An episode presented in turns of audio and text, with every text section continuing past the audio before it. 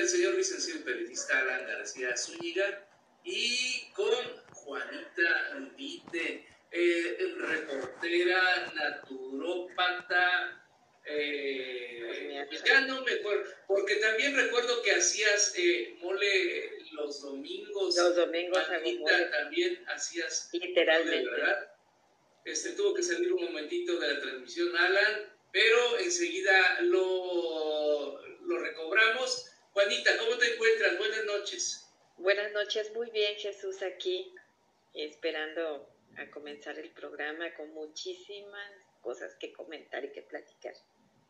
Muchas, muchas cosas eh, dentro del ámbito personal, sé que también cosas muy, este, muy importantes eh, han sucedido y ya nos harás partícipes de ellas. Y también saludo con mucho gusto al señor licenciado periodista Alan García Zúñiga. Buenas noches, buenas noches, maestro. ¿Sí me escuchan? Claro que sí.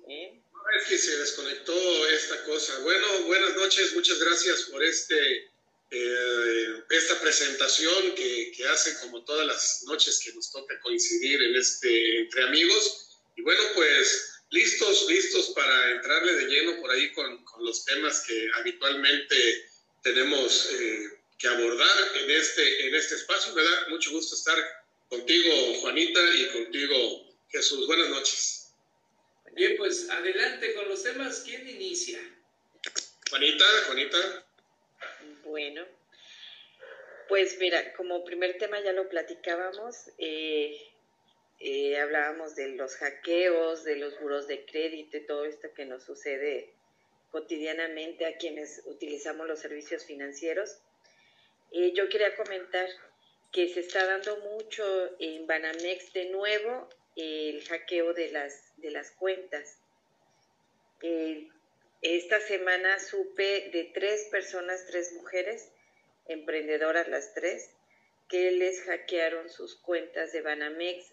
Eh, afortunadamente todas inmediatamente supieron qué hacer, sacaron su dinero, lo enviaron a otras cuentas en otros bancos pero muchos no han podido, no han tenido la misma suerte. Pero sí se está dando, está comenzando de nuevo. Eh, a mí me sucedió en lo personal hace tres semanas. Eh, encontrarme una banda a las 8 de la mañana, una banda en HCBC, el centro, que estaban haciendo el famoso intercambio, este rápido juego de manos, intercambio de tarjetas. Entonces hay que estar muy al pendiente de esto. Fíjate, fíjate, Juanita, que ahorita que, mencionas esta situación, Banamex es uno de los bancos más inseguros que existe, que existe en México. Eh, yo recuerdo hace algunos años también a un familiar, bueno, a mi mamá, le, le hicieron dos, dos, retiros, uno por 10 mil, otro por 8 mil pesos, eh, también de, esta forma, con compras incluso en la Ciudad de México, en el momento en que estaba hablando por ahí este, mi mamá por teléfono del primer, el primer eh, cargo que le había llegado, le estaba llegando otro también, eh, retiro de efectivo en Ciudad Universitaria, creo, este, habían comprado en una tienda departamental.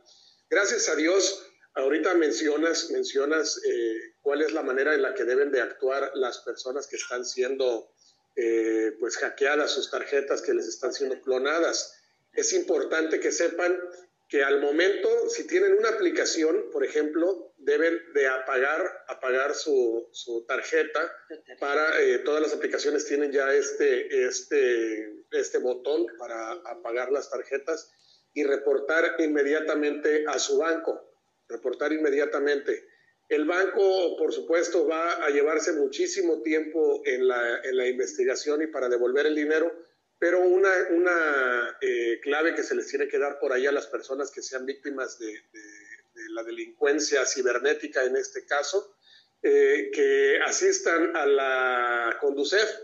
Nosotros, eh, al ver la negativa del banco y, y decir, cuando nos dijeron que iban a pasar más de 30 días en lo que se hacía la investigación y todo eso, asistimos a la Conducef y rápidamente dieron, dieron respuesta a la Conducef y en 15 días le estaban haciendo los depósitos a mi madre en este caso. Entonces sí, es bastante, bastante común que se dé en Banamex. Bueno, esta fue la razón que derivó que mi mamá se cambiara de banco, que mi mamá eh, de Banamex se pasara a Bancomer, porque Bancomer es una de las, de las instituciones bancarias que menos realizan la clonación de las tarjetas, que tiene más seguridad. Entonces eso bastó y sobró porque si es cierto, uno tiene su dinero confiado en las instituciones bancarias y te llevas cada sorpresita.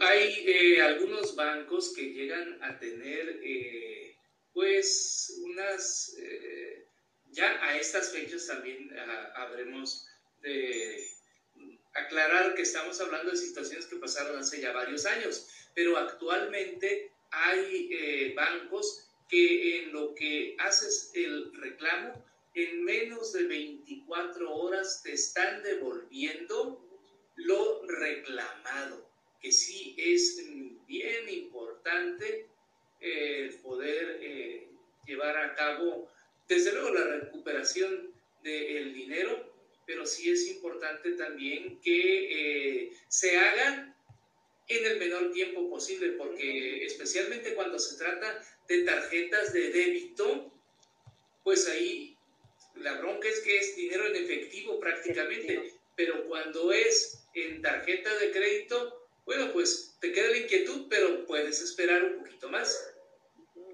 Así es, eh, sobre todo la desesperación que te da cuando tú tienes tu catorcena, tu quincena, por ejemplo, y con la inmediatez vas a gastarte el dinero en el súper, en cualquier eh, otra cuestión de urgencia, y que no puedas disponer del dinero si sientes, te sientes prácticamente asaltado, ¿no? En lo personal yo hago muchas compras por internet. Eh, constantemente estoy comprando en diferentes sitios, compro tanto para mí como para amistades, familiares. Entonces yo tengo un sistema que es, la verdad, a todo mundo se lo, se lo paso. Tengo una tarjeta que es única y exclusivamente para hacer esas compras. Tengo otra tarjeta donde manejo, digamos, este, mi dinero.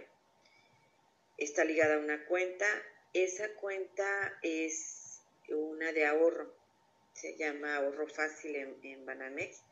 Antes era una inversión, ahora es una cuenta de ahorro, se la convirtieron en, ahorro. Entonces yo todo, todo mi dinero lo mando a esa tarjeta, a esa cuenta. Esa, esa cuenta no tiene tarjeta, no tiene forma de sacarse el dinero salvo a través de tu banca electrónica. Solo tú lo puedes mover, puedes decir saco tanto. Entonces vas al súper y le pasas, dices la cuenta es por 564.50, le paso 565, pago. Solamente me quedarán 50 centavos. Y así es como la manejo siempre. Si voy a hacer, por ejemplo, una compra en internet, lo mismo. Paso dinero a esa cuenta y es la única que, que tengo. Aparte utilizo eh, sistemas eh, como Mercado Pago, PayPal y demás. Pero solo utilizo esa tarjeta, no utilizo ninguna otra. De tal forma que si algo sucediera en el sitio, me la hackean o, lo que suceda, solamente habrá, si acaso, 50 pesos, 100 pesos, no podrán sacar más. Y esto fue a raíz de eh, que empezaron a hacerse los hackeos y las clonaciones en Banamex hace como unos nueve años, no sé si recuerdan que había hasta filas larguísimas en atención a clientes quejándose de eso. Y a pesar de todo esto, hace dos años me sucedió que me clonaron la tarjeta y, tal cual así como dices este de tu mamá Alan, yo estaba hablando a atención a clientes de Banamex y me estaban llegando los mensajes de las, los cargos de Cinépolis, de combos de Cinépolis, hasta que me vaciaron la cuenta y yo gritándole al chico de, al ejecutivo, le decía, es que estoy hablando con usted, me decía, no se preocupe, todo esto está grabado, se está grabando y nos estamos dando cuenta que usted no es. O sea, nos queda claro al banco, a usted y a mí, que usted no es. Entonces no se preocupe y efectivamente eso fue un, me parece que era un viernes, el lunes comenzaron a devolverme el dinero. Tardaron una semana y me explicó el chico cómo es que funciona ahora. Ese dinero se queda en resguardo por 72 horas hábiles. En ese tiempo alguien lo tiene que reclamar, ya sea la persona, el, establecimiento que lo, lo es, que hizo la, la, el perdón, la venta, el dueño o algún tercero. Entonces, o el mismo banco, ese que sería en este caso el tercero. Entonces me decía él, no se preocupe, nosotros vamos a mandar a Cinépolis un mensaje donde nos diga que nos demuestre que efectivamente a quién, se, quién hizo esa compra y eh, que, nos, que nos dé el comprobante. Entonces ya me dice, no lo va a poder hacer Cinépolis porque fue eh, virtual, porque no hay algo físico y se le va a explicar al cine que le clonaron su tarjeta. Y efectivamente, el, eso fue el viernes, el lunes comenzaron, tardaron siete días más o menos en devolverme todo el dinero porque me vaciaron la cuenta, que yo tenía justo ese día, iba a ser una compra muy grande para una amiga, iba a comprar un, un, este, un equipo y me lo habían vaciado. Por eso estaba ese dinero ahí. Entonces, coincidencias. Híjole, qué cosas se llegan a dar. Saludos a Raúl Cuellar hasta Jalapa, Veracruz. Este, saludos, dice buenas noches, amigos. Reciben un cordial saludo desde Jalapa. Eh, buenas noches. Pues buenas noches, este, Raúl Cuellar. Él es un cibertelevidente del grupo Es Noticias, desde luego, nosotros transmitimos por ahí. Y muy, muy especialmente de la Mesa Roja. Saludos y fuerte abrazo, Raúl eh, Cuellar. Pero este tema, eh, pues, lleva a situaciones de que incluso ha sucedido que las personas dicen, yo no hice ese gasto, yo no tengo por qué pagar, y se quedan a veces con la muina y pues hasta llegan a dar al buró de crédito Así es, así es, maestro. Ese, ese es un tema, un tema muy recurrente. Gente que no saben luego qué hacer cuando son tarjetas de crédito o que no tienen dominada la tecnología, que no le ponen atención a sus, a sus eh, teléfonos, eh, las, o no tienen dadas de alta las alertas, o no tienen la aplicación, tienen una tarjeta de crédito pero nunca les pusieron la aplicación, no tienen dadas de alta las alertas no ven sus estados de cuenta, entonces nada más ven que se les incrementan y que el pago de, la siguiente, este, del siguiente pago se les elevó muchísimo y deciden dejarlas luego de pagar, dicen, no, me está robando el banco, realmente pues el banco no es lo que, el que te roba, sino son cargos a lo mejor no reconocidos o cuando o piensan que son anualidades, alguna anualidad que les va a cobrar el banco, entonces por ello deben, deben de, de tener ahorita ya muy, muy eh, a la mano toda la tecnología, cuando lo que son las alertas de, la banca, los mensajes, los mensajes de texto que te llegan también cuando realizan algún, algún retiro. Entonces debemos utilizar toda esta, esta tecnología y utilizarla para bien. Es. Maestro.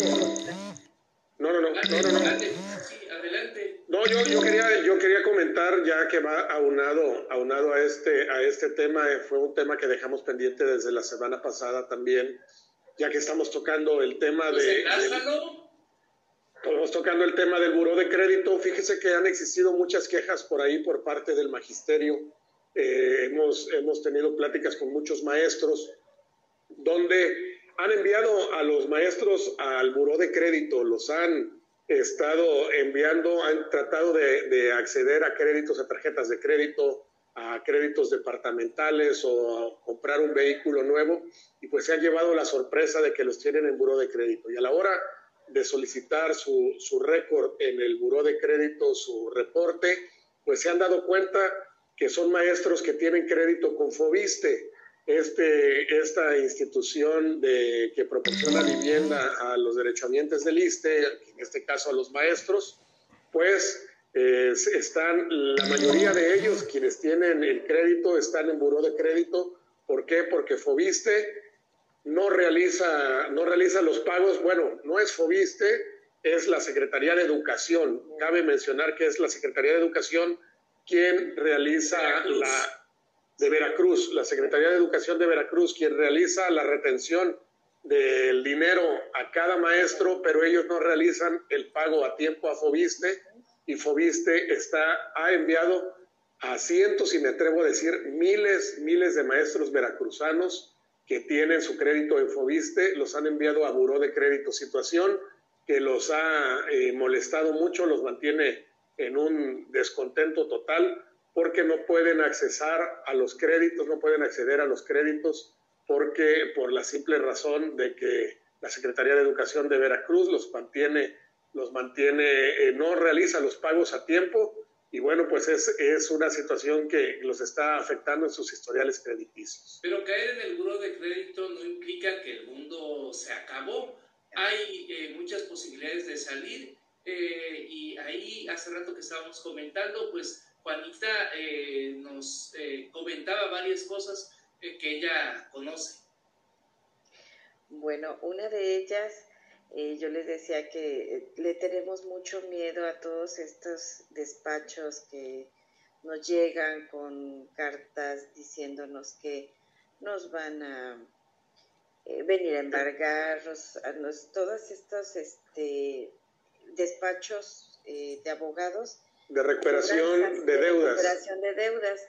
Entonces empiezan a decirnos, y le tenemos mucho miedo a las tarjetas de crédito no es bueno tener un mal historial porque, como decíamos hace rato, nos sacan de muchísimos problemas las tarjetas de crédito cuando las sabemos manejar, cuando pagamos.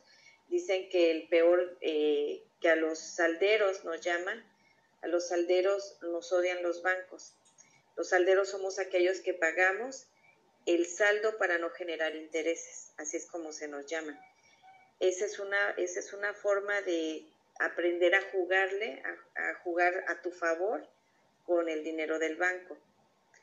Cuando empiezas a jugar con los, las fechas de corte, eh, te esperas si el día, si tu fecha de corte era el día 13, bueno, compras el 14 y tienes 60 días para pagar, juegas con y pagas el saldo total para no generar intereses. Es una buena forma, digamos, legal de hacerte de dinero sin que te cueste.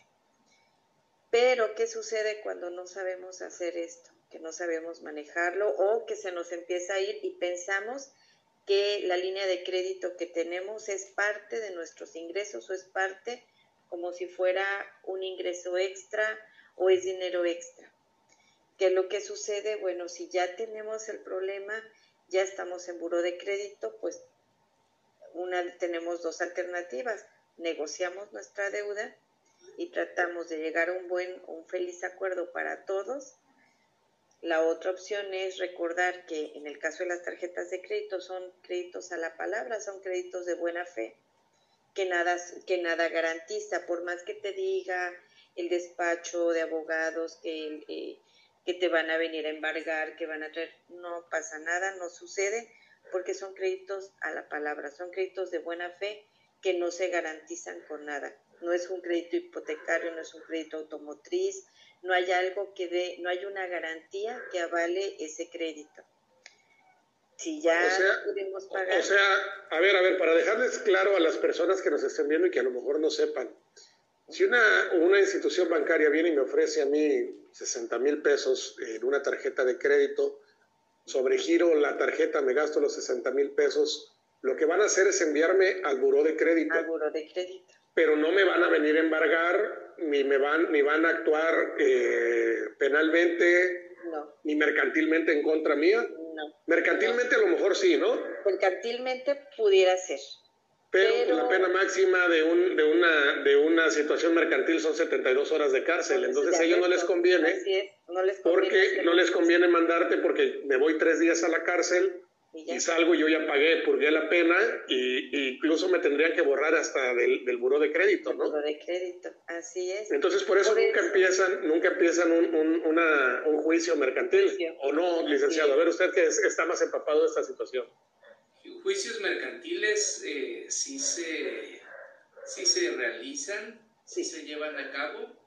Y eh, muy especialmente cuando hay eh, créditos en los que hay garantías, muy especialmente aquí las tarjetas de crédito lo que tienen es que no se constituyó ningún, ninguna afectación sobre un bien inmueble, que es lo que sucede luego con algunos créditos y por eso sí Anteriormente había muchos eh, créditos eh, quirografarios que entregaban los bancos y que, por supuesto, o créditos refaccionarios, ¿verdad? En donde se constituía una hipoteca sobre un bien y ahí era donde venía el problema, ¿verdad? Porque este, pues el, el bien ya estaba afectado, pero por una tarjeta de crédito no vas a constituir una hipoteca ni nada. Entonces, efectivamente puede haber eh, varias situaciones,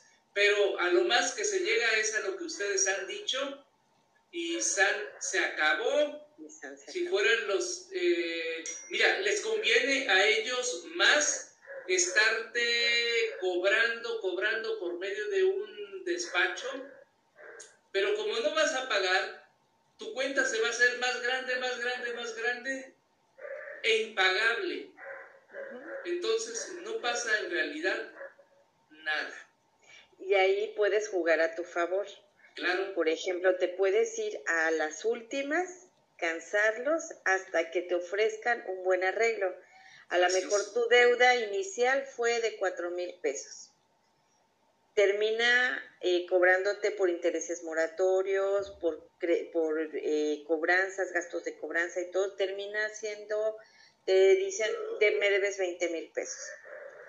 Cuando ya se cansan, llegan y transan contigo y te dicen, mira, págame dos mil y ya, queda saldada tu cuenta. Entonces, Pero ahí viene el problema, ahí viene el problema.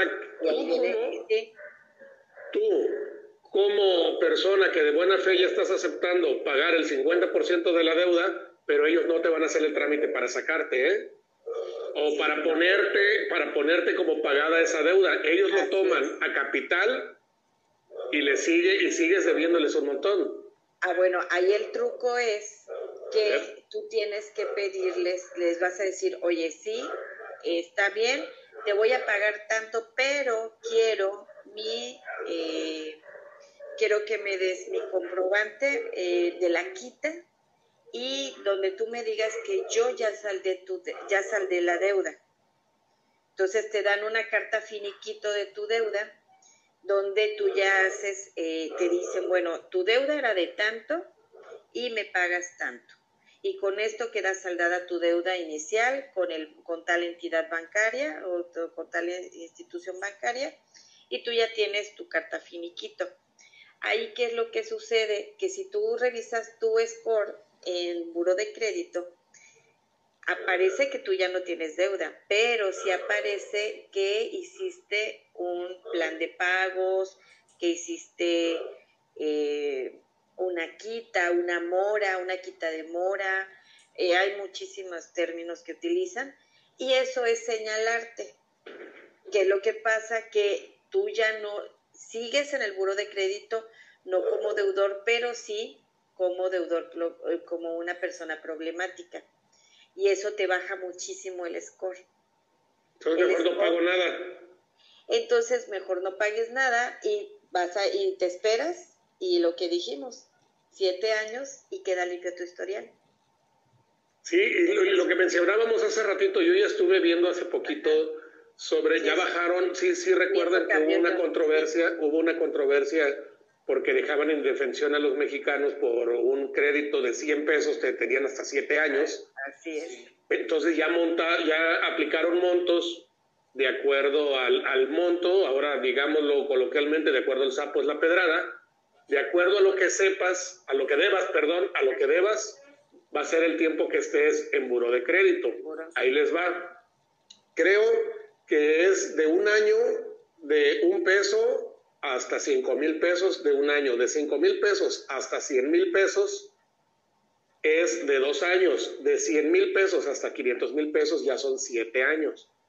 Algo así más o menos está. Entonces, ¿por qué se hizo esto? Porque no era justo que una persona que debiera 10 millones de pesos a los siete años lo sacaran y una persona que quedó a deber 100 pesos lo sacaran a los siete años y ya le estuvieran negando todos los créditos a la persona que debía 100 pesos durante siete años y a la persona que quedó a deber 5 millones de pesos a los siete igual lo sacaran. Entonces, por eso hubo esta modificación, porque eh, no había piso parejo en este caso para, para llevar a cabo esta, esta situación. Entonces, ya es menor el tiempo. Quienes tienen deudas menores, que no se les, no se les haga raro que en cierto momento empiecen a recibir llamadas y llamadas y llamadas por parte de bancos. De lo personal, yo así me di cuenta cuando me sacaron del buró de crédito, porque me empezaron a llamar un montón de bancos, American Express, este, bueno, que es una institución de banca, no es un banco físico, pero es una institución de crediticia. American Express me empezó a llamar HSBC, Santander, y yo empecé a decir, bueno, ¿por qué me están ofreciendo? Realmente era porque ya me habían sacado del buró de crédito.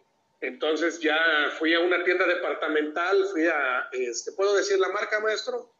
Dila, dila. Fui a Home Depot, fui a Home Depot y ya ven que a la entrada te dicen, le tramitamos su, tarjeta de crédito. Y yo dije, no, pues me tienen en buró, no, no me va a salir. Entonces me dijeron, no, pues lo intentamos. Y ya cuando me dicen, no, tiene una línea de crédito autorizada de 18 mil pesos, yo dije, ah, mira qué padre. Ya me sacaron del buró de crédito. ¿Y saben por qué? ¿Por qué me tenían en buró de crédito? Porque yo tenía, tenía, ¿por qué? Todos a ver, ¿Por qué? Porque yo tenía contratado Sky en, en, mi anterior domicilio, entonces yo cancelé, hablé y cancelé por, este, por teléfono y me dijeron, no, pues ¿sabe qué? Tiene que pagar este, 125 pesos. Y yo fui y pagué los 125 pesos, pero entregué creo dos días después los aparatos. El chiste que se me generaron como 17, 18 pesos más y por esos 17, 18 pesos más me tuvieron en buró de crédito con una calificación negativa durante como cuatro años. Entonces yo me reía realmente que, que, cuando pedí yo mi reporte y vi que por 18 pesos me tenían, me tenían este, en buró de crédito y claro, me sacaron como a los tres años. En aquel entonces no había tanta, tanta, este, tanto control sobre, sobre el buró de crédito, te metían cuando querían y te sacaban cuando ellos querían.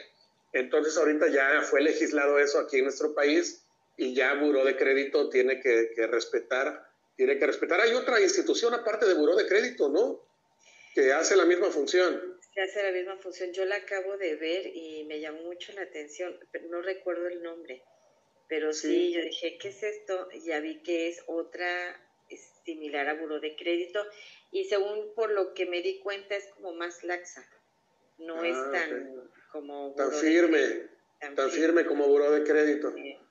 Sí, buró de crédito te, te, califica negativo y ya tienes ahí las X, las X, las X. Ya, sí. Y, y, las instituciones, bueno, las, las, pues, las personas que te vayan a dar el crédito ven nada más las flechitas rojas y ya no te quieren dar para nada, para nada el crédito, aunque sean mínimos, ¿eh? Sí. Y a mí me sucedió algo muy similar con Sky. Es que son instituciones que, la verdad, por cada cosa, fíjate que ahora lo, lo malo, eh, ustedes que están enterados del tema, infórmenme por favor. Si es cierto que también Comisión Federal de Electricidad está haciendo eso, porque ahora resulta peor porque Comisión Federal de Electricidad está enviando mensajes a cada rato de que pagues por adelantado. Sí. A mí no me ha tocado. Bueno, y, también eh, por ahí es Hacienda del Estado también te está mandando ya buró de crédito si tienes adeudos. Así hay adeudos, eso sí. Hacienda del Estado, no Hacienda del Estado. el sistema de administración No, no, no, no, no, no. Hacienda del Estado de Veracruz, por ejemplo. Aquí en Veracruz te están mandando a buró de crédito también si tienes, si tienes atrasos. Y te, mandan, y te mandan también en los documentos, te ponen, evita ser enviado a buró de crédito y todo. Entonces también están utilizando ya el buró. ¿Cómo qué casos?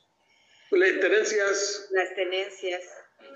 Las tenencias que se pagan aquí en Veracruz, este, te, aplican esa, y ya vienes, incluso la leyenda por ahí evita ser enviado a, Buró de Crédito. Sí, los derechos vehiculares. Qué cosa. Y bueno, ¿de qué más platicamos? Juanita. Ah, yo quiero, yo quiero presumirles que ya fue, por eso no estuve el viernes pasado. Este, festejé, bueno, festejamos mis compañeros y yo eh, la graduación, nuestra graduación universitaria de la carrera de naturopatía. Eh, para quienes no sepan y no sepan de qué se trata, porque muchos me dicen, ¿y qué es eso? Bueno, es medicina naturista, medicina naturopática, medicina alternativa, como le solemos llamar.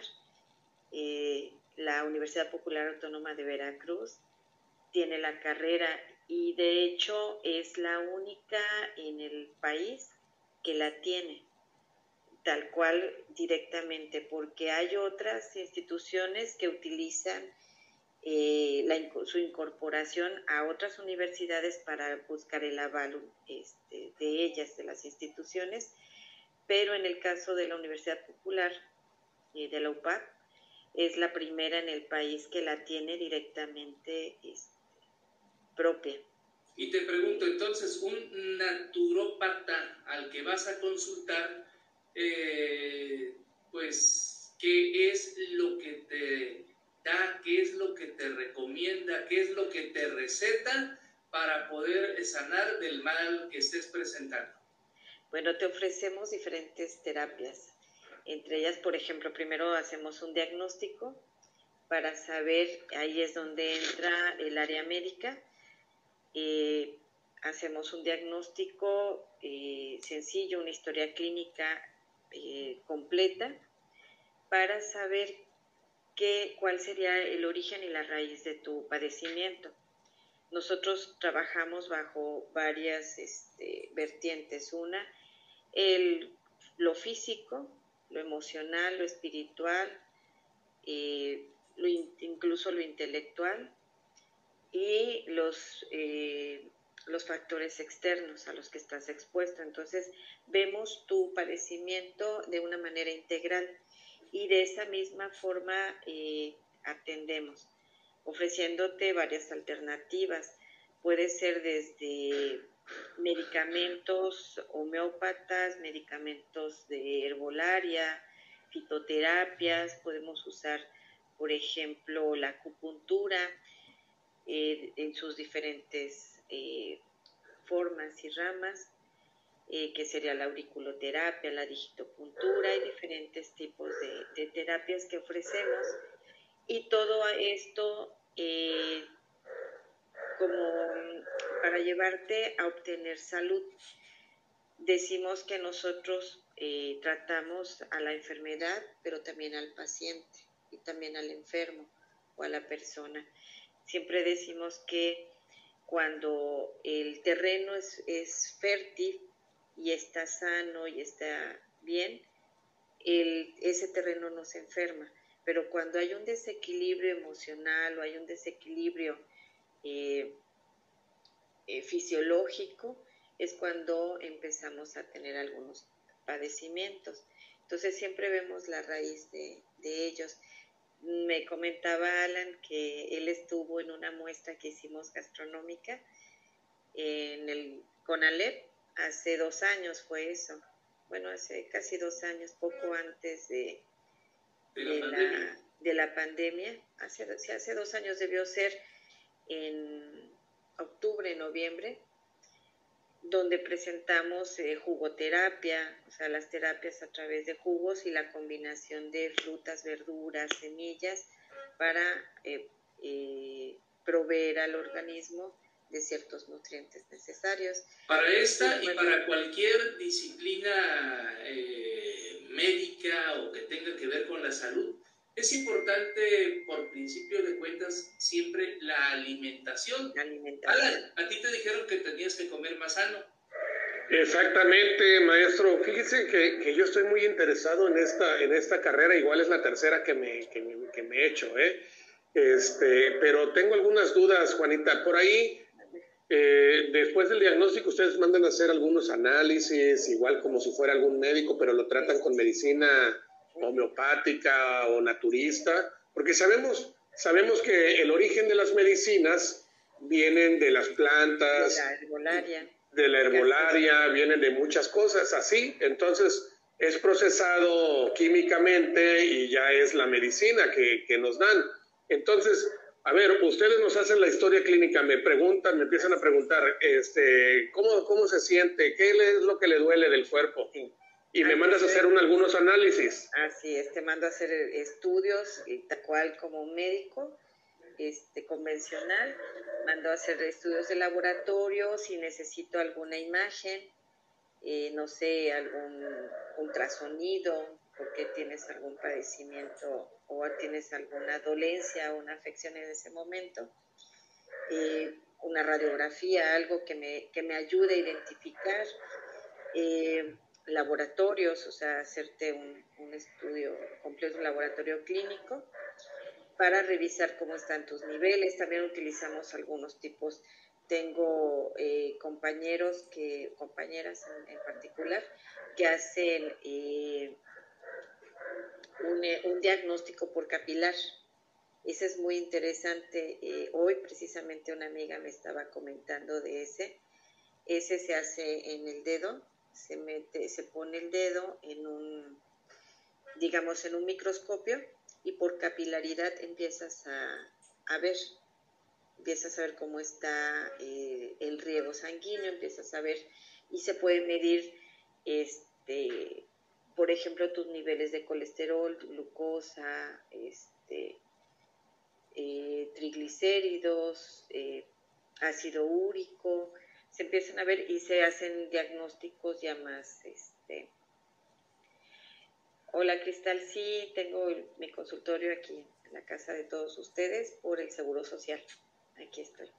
Oye Juanita, ustedes no ven, yo, yo hace, hace algún, algún tiempo me hicieron un estudio homeópata, se podrá decir, de, con el iris, iridiología. Iridología. Iridología, iridología. ¿Ustedes también lo ven eso en la carrera? Sí es. Ajá. ¿Y si es cierto que, a través del, iris te ven todos los padecimientos y eso? Mira, sí, nada más que se presta mucha charlatanería.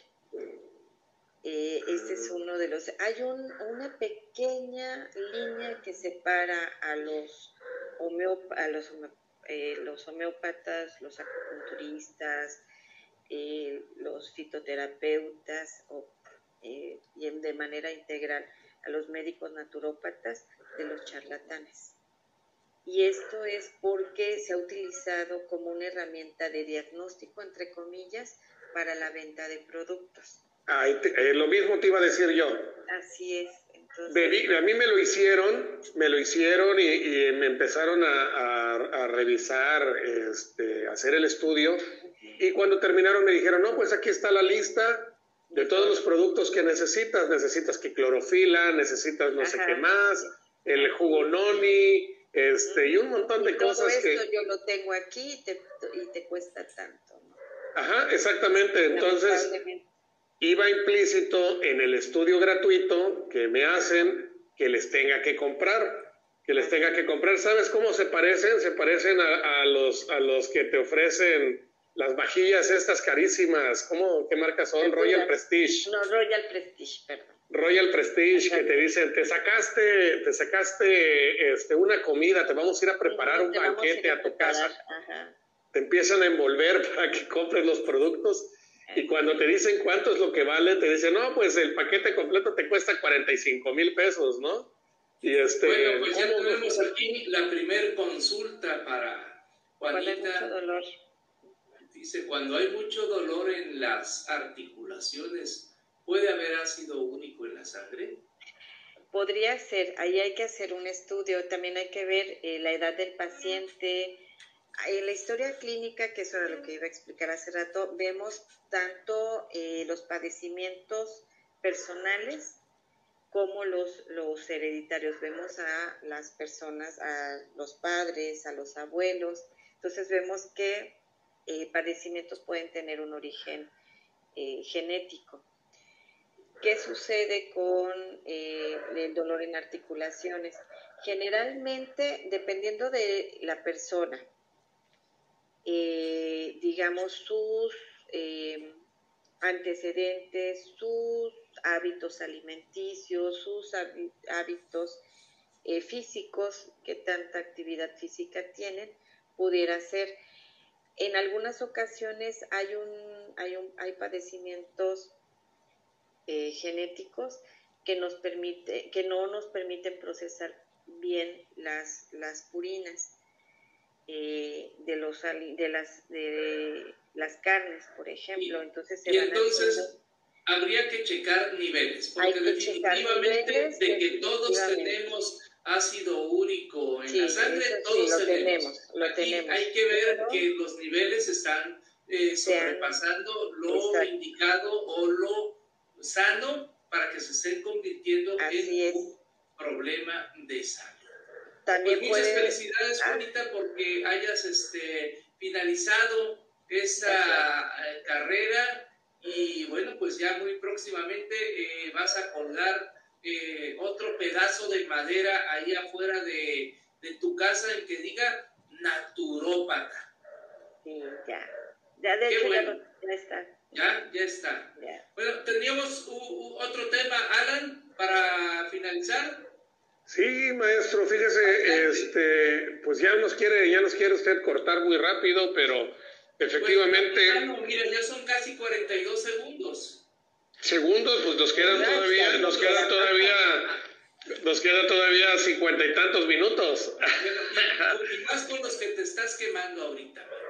bueno, mire, eh, a mí me llamaron mucho, me llamaron mucho la atención unas declaraciones que realizara el presidente de la República eh, sobre la posible llegada de la variante a México y la inminente llegada, yo diría, no posible llamada, la llegada, la inminente llegada de la variante del COVID-19 Omicron, eh, que es anunciada como más contagiosa y más eh, con sintomatología diferente y que no, no presentas incluso los síntomas, no tiene, hay casos que no presentan síntomas, pero pues ya se presenta la gente grave.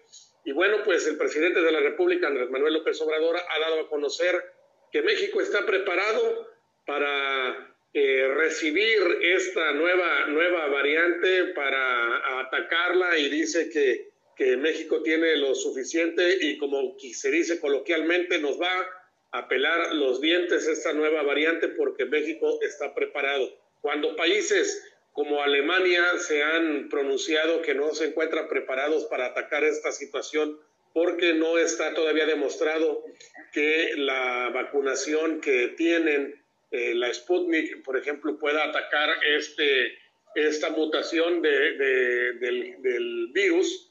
Eh, ellos dicen que todavía no están seguros de poderla atacar y no van de hacerle frente a esta mutación.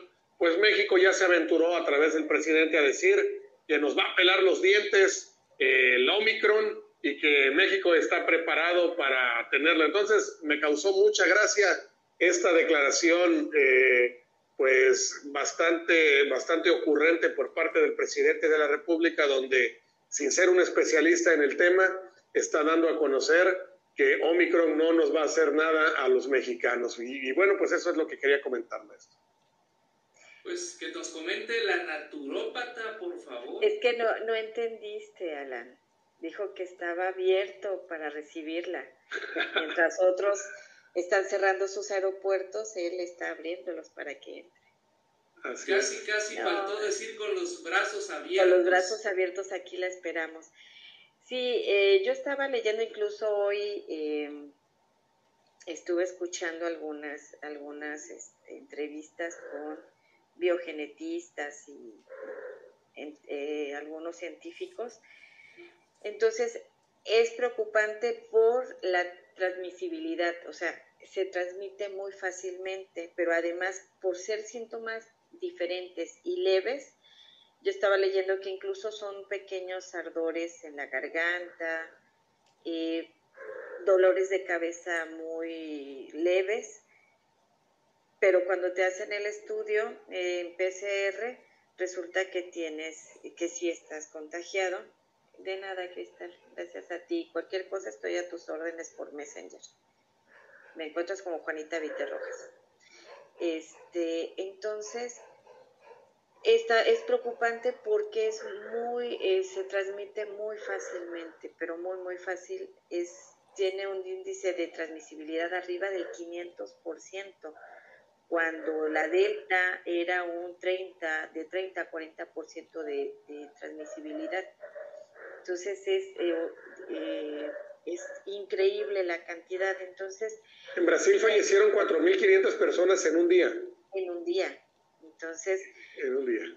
Pero con la este, Delta, ¿no? No está demostrado todavía, maestro. Estaban, estaban comentando que no está demostrado porque el índice de mortalidad con el Omicron es mucho más rápido eh, que con, con el COVID-19 como lo conocimos, que después la variante Delta y ahorita con el Omicron es bastante rápido. Fíjate que comentaba... Fue detectado apenas la semana pasada. No, fue, fue detectado y fue descrito en Sudáfrica, pero se cree que ya hay en otros países. No, ya hay en otros países, ya hoy salió se la cree que ya está Canadá hay en dos. Canadá. En Canadá hay diagnosticados, me parece que dos personas, Dos. pero son los que son fueron diagnosticados. No se Claro. sabe cuántos hay diseminados. Y es, todo esto tiene que ver porque se está haciendo muy resistente. Eh, yo estaba leyendo que, por ejemplo, eh, esta, eh, esta mutación se dio en países donde hay una baja, un bajo índice de vacunación. Claro. ¿Por qué? Porque le permitió, hay mucha apertura y hay muchas barreras abiertas para que pueda este, haber contagio. Entonces, eh, por eso es importante que la gente se vacune, que las personas se vacunen. Platicábamos que ya, ya va a comenzar, o no sé si ya comenzó en, en Poza Rica, la vacunación de chicos de 15 a 17 años. Eh, lo personal le toca el miércoles a, dos de mis sobrinos. Este, entonces necesitamos vacunarnos. ¿Por qué? Porque esa vacuna nos va a ayudar a mitigar los efectos y a crear pequeñas barreras de inmunidad. De inmunidad. Fíjate, Juanita, que tú estabas comentando, estabas comentando eh, de las PCRs que salen positivos, pero hay muchas personas que han salido negativos con los llamados falsos negativos. Falsos negativos. Porque estuve falsos- leyendo, estuve leyendo que, que, eh, esta nueva mutación del virus no se aloja en la faringe. Entonces te hacen, te hacen la, la, la PCR, no se, no se aloja ni en la, ni en la zona de la nariz ni en la faringe. Entonces dice que se aloja directamente a los pulmones. Entonces hay muchas personas que están saliendo falsos Falsos. negativos porque no es eh, la- el, el lugar donde está incubado el virus. Entonces viene, viene no nada, nada, nada eh, buena esta, esta situación que me atrevo a decir está amenazando a nuestro país de sufrir una cuarta, cuarta oleada del COVID-19 en esta nueva variante Omicron. Yo quiero hacer un comentario muy rápido eh, acerca del uso, sí o sí, del cubrebocas. El cubrebocas es lo que nos va a dar la diferencia en la cantidad de virus, de la carga viral que vamos a recibir, si es que llegásemos a contagiarnos. No es lo mismo eh, con cubrebocas que sin cubrebocas. Además, hay algún efecto eh, en epidemiología, él se le llama variolización. Eh, es un, digamos, es como si nosotros constantemente estuviéramos ejercitando nuestro sistema inmunológico. ¿Qué es lo que sucede cuando usamos el cubrebocas? Que bueno, se llama, le llamamos cubrebocas en México, pero cubre nariz, debe cubrir nariz y boca cuando nosotros usamos constantemente esto, el cubrebocas estaba eh, llegando pequeñas cantidades de virus. ¿Qué sucede? Que esto hace que nosotros, al estar en contacto con pequeñas cargas virales, nuestro sistema inmune está haciendo una especie de entrenamiento para, como si fuera una pequeña vacuna constante, para que nuestro sistema inmune esté ejercitándose. A esto se le llama variolización y a esto nos ayuda el cubrebocas, el uso correcto y continuo del cubrebocas en espacios abiertos y cerrados. Abiertos cuando hay, estamos alrededor de muchas personas y cerrados cuando estamos en un entorno ajeno al nuestro. Entonces yo eh, hago mucho hincapié que el, el, cubrebocas no es un paraguas, no es una sombrilla, que llegas, lo usas en el exterior, llegas a una casa y te lo quitas, no es una sombrilla. Entonces tú tienes que protegerte dentro y fuera de tu entorno. Entonces, Alan, tienes apagado tu micrófono. Es que se escucha por ahí un perrito. Este, nada, nada que, que me ando ahogando, nada que no puedo respirar. Nada que, este, ay, ya se me ensopó y nada más traigo este, ya por eso no me lo pongo, porque ya viene mojado, ya sudé y viene mojado y siento feo lo frío. Entonces no es pretexto, aunque lo traigan mojado, es mejor que se lo dejen tantito en lo que pueden cambiarlo por uno nuevo, pero si es, es necesario. Y creo que, que ya por la mayoría de la gente se ha hecho una, una, una costumbre, una costumbre el utilizar el cubrebocas. Ya sales tú de tu casa y sientes ya que te hace falta algo cuando sales sin cubrebocas. Eh, ahora a la gente que volteas a ver mal es a quien no lleva cubrebocas. Antes era muy chistoso que viéramos a alguien con cubrebocas, veíamos nosotros a las personas del oriente cuando andaban aquí en México con su cubrebocas y nosotros decíamos, hay gente ridícula. Ellos lo hacían claro por evitar contagiar, ellos llevaban gripa y evitar contagiar a las demás personas por, su, por, por, su respeto y su, y su formación que tienen tan estricta ya. Pero creo ahora, ahora vemos, vemos de manera distinta en, en, México y ya vemos mal a quienes no traen los cubrebocas. Y ya hay mucha gente que, aparte de los negocios, donde en la calle, si vienen y se le acercan a alguien que no trae cubrebocas, les pide, la gente les dice, no, pues póngase su cubrebocas, por favor Hemos visto a políticos que no quieren utilizar los cubrebocas y que han sido enfrentados como Fernández Noroña, que fue enfrentado por ahí en, un aeropuerto, creo.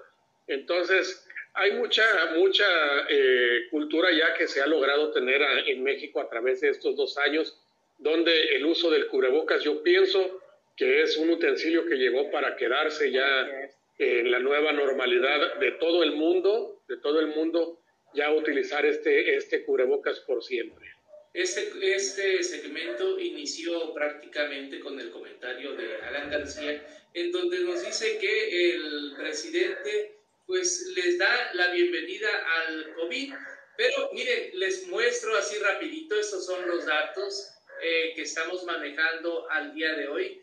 ¿Cómo es posible que con 626.701 muertos de manera real, el señor presidente diga que la pandemia se ha manejado en México de manera responsable. ¿Cómo es posible que se diga que estamos bien, que no pasa nada? Incluso el próximo miércoles está invitando a un AMLOFest ahí precisamente en, el, en la Plaza de la Constitución, cuando pues muchos países lo que están haciendo es volver a... Las restricciones de movilidad. Restricciones. Así es que pues que Dios nos agarre confesados y pues estamos llegando al final del Entre Amigos del día de hoy. Aquí hay un mensaje para Juanita que no podemos dejar de pasarlo. Este, ya tienes los, unos clientes cuando vengan a México. Bueno, me parece muy bien. Y el otro mensaje también de Cristal Aparicio dice, es cierto, anda mucha gente sin cubrebocas. Qué gusto eh, haber platicado esta noche con Juanita Vite y con Alan García Zúñiga. Siempre es un privilegio que me permiten y del que me privaron el día eh, viernes, pero ya cada quien eh, sus razones, sus motivos. Hay cuestiones insalvables en muchas ocasiones y pues así sucedió. Vámonos despidiendo. Juanita Vite, despídete de tu público, por favor. Muchas gracias y estoy a sus órdenes para cualquier duda que tengan. Les agradezco mucho, muchas gracias Jesús, muchas gracias Alan. Nos vemos el próximo viernes, primero Se despide el señor licenciado y periodista Alan García Zúñiga. Muchas gracias, maestro, por habernos dado la oportunidad de estar en esta charla entre amigos. Nos vemos el próximo viernes, si Dios lo permite y las circunstancias también. Agradecerle a todas las personas que estuvieron conectadas participando con nosotros en este Entre Amigos.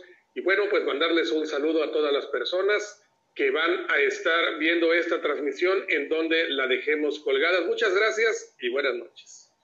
Buenas noches. Hay que les voy a mencionar a ustedes que está preparando nuestro amigo Alexandro Vázquez el podcast de este programa de Entre Amigos, el podcast eh, de Entre Amigos del día de hoy. Vamos a ver cómo sale. Vamos a, estamos innovando, estamos tratando de hacer cosas bien, de tener cuestiones, para muchos dicen el podcast ya va de salida, pues aquí apenas prácticamente lo vamos a inventar.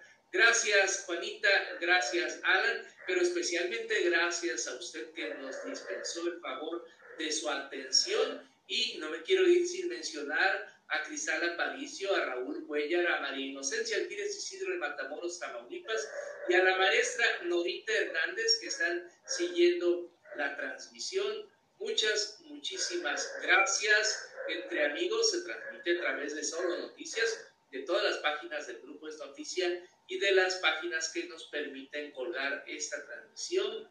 Eh, ahí con ellos el día de mañana le corresponde precisamente a el periodista Alexandro Vázquez estar con nosotros. Nos vemos y escuchamos a las 10 de la noche aquí entre amigos. Muy buenas noches.